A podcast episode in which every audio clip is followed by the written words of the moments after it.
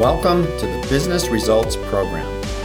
This is how to transform yourself, your team, and your company to perform better and achieve higher results.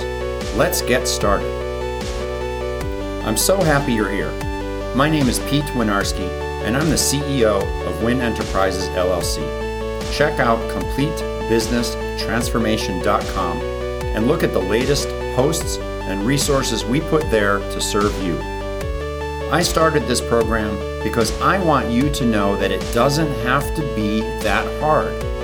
Business leaders like you struggle to get results, to build your team, to satisfy customers, to grow your businesses, and to stay sane in the middle of these crazy dynamics going on around you. My team and I have had full careers in business leadership roles, and we get it. We've had the same challenges as you, and we can share what we've learned, and we can make your life easier. In this program, I will be joined by various members of our team and other guests that I know can help you. We will offer new perspectives and share some of the secrets that you're just not hearing about anywhere else.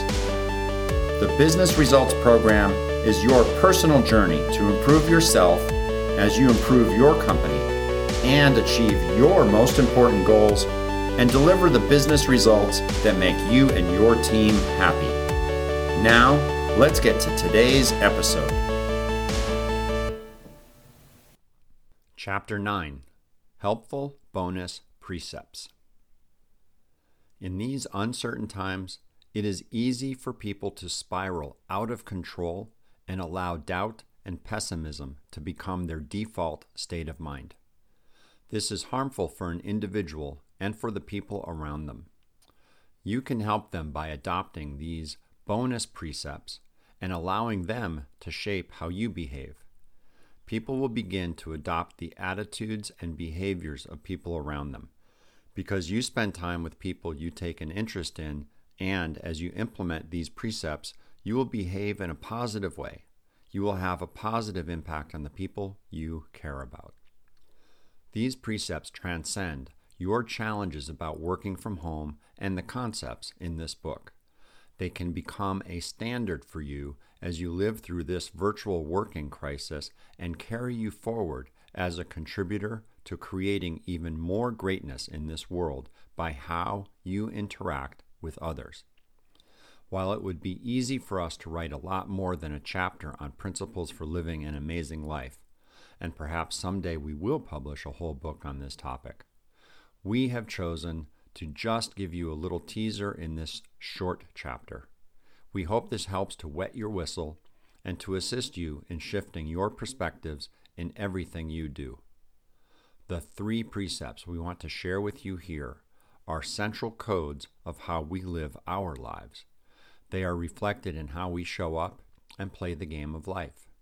Rather than give you a whole list of popular core values, we picked three primary tenets that fit both your virtual working situation and your general life outside of your membership in the Virtual Team Club.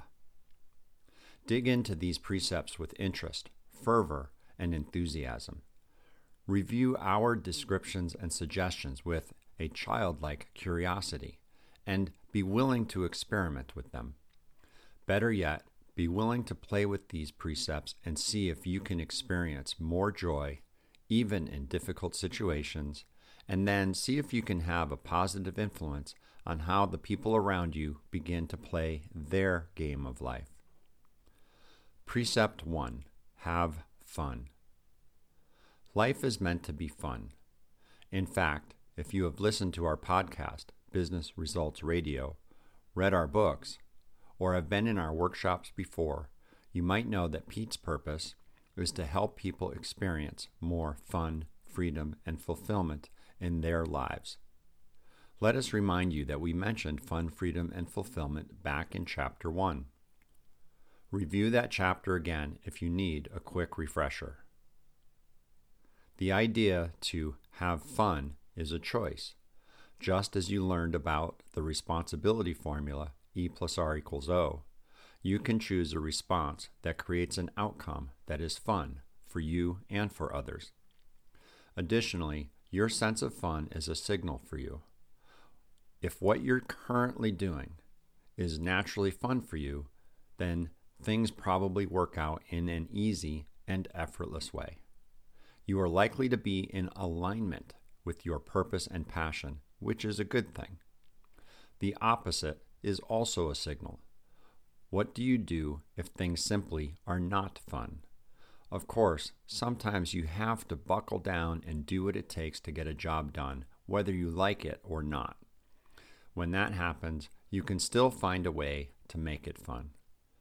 Pete's wife, Marie, likes to set a timer to challenge herself for tasks like cleaning the dirty pots and pans after a big meal, or for folding laundry.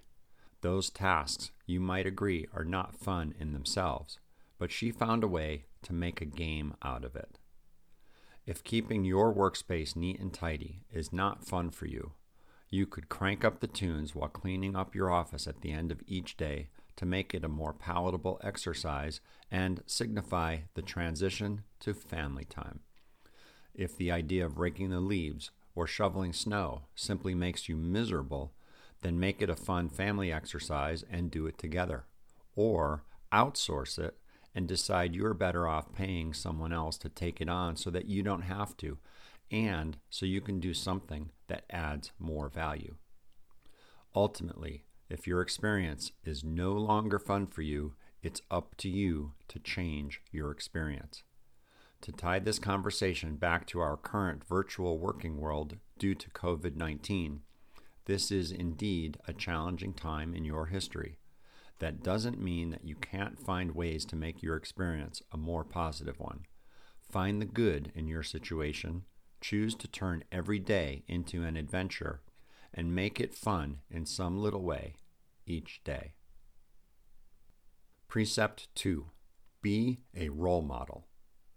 People are struggling right now because they don't have a frame of reference for how to behave in a crisis of this order of magnitude. In the absence of their own personal history, people look to those around them and will model the behavior of those they admire. Here's the thing. The way you react in any situation will become the model for others. If you get frustrated and complain about the people on your team and their lack of professional etiquette on Zoom calls, then you are demonstrating that complaining is how to deal with frustration. Yikes! You're probably realizing that you already are a role model, whether you want this responsibility or not. Pete remembers while he was growing up, there was a poster on the wall of his room called Children Learn What They Live, which is a famous poem written by Dorothy Nolte. Its first lines demonstrate undesirable behaviors. For example, if a child lives with criticism, he learns to condemn. Through the poem, the attributes become more positive, ending with, if a child lives with approval, he learns to like himself. If a child lives with acceptance and friendship, he learns to find love in the world. Our intent was not to frighten you about the weight of responsibility you bear by giving you these marching orders to be a role model in the world. Look at it this way. That responsibility is there, whether you realize it or not. The key, we believe, is to become more conscious of your actions and to make deliberate choices. You have an opportunity to impact those with whom you interact on a daily basis by demonstrating your poise and leadership. When your family or team members cave to the stress and begin to freak out, approach them with empathy and demonstrate the behavior you would like to see. Remember, your behavior is noticed every day. Stay conscious and embrace your responsibility as a role model. Precept three. Make optimism contagious. We deliberately chose to include the word contagious in this precept.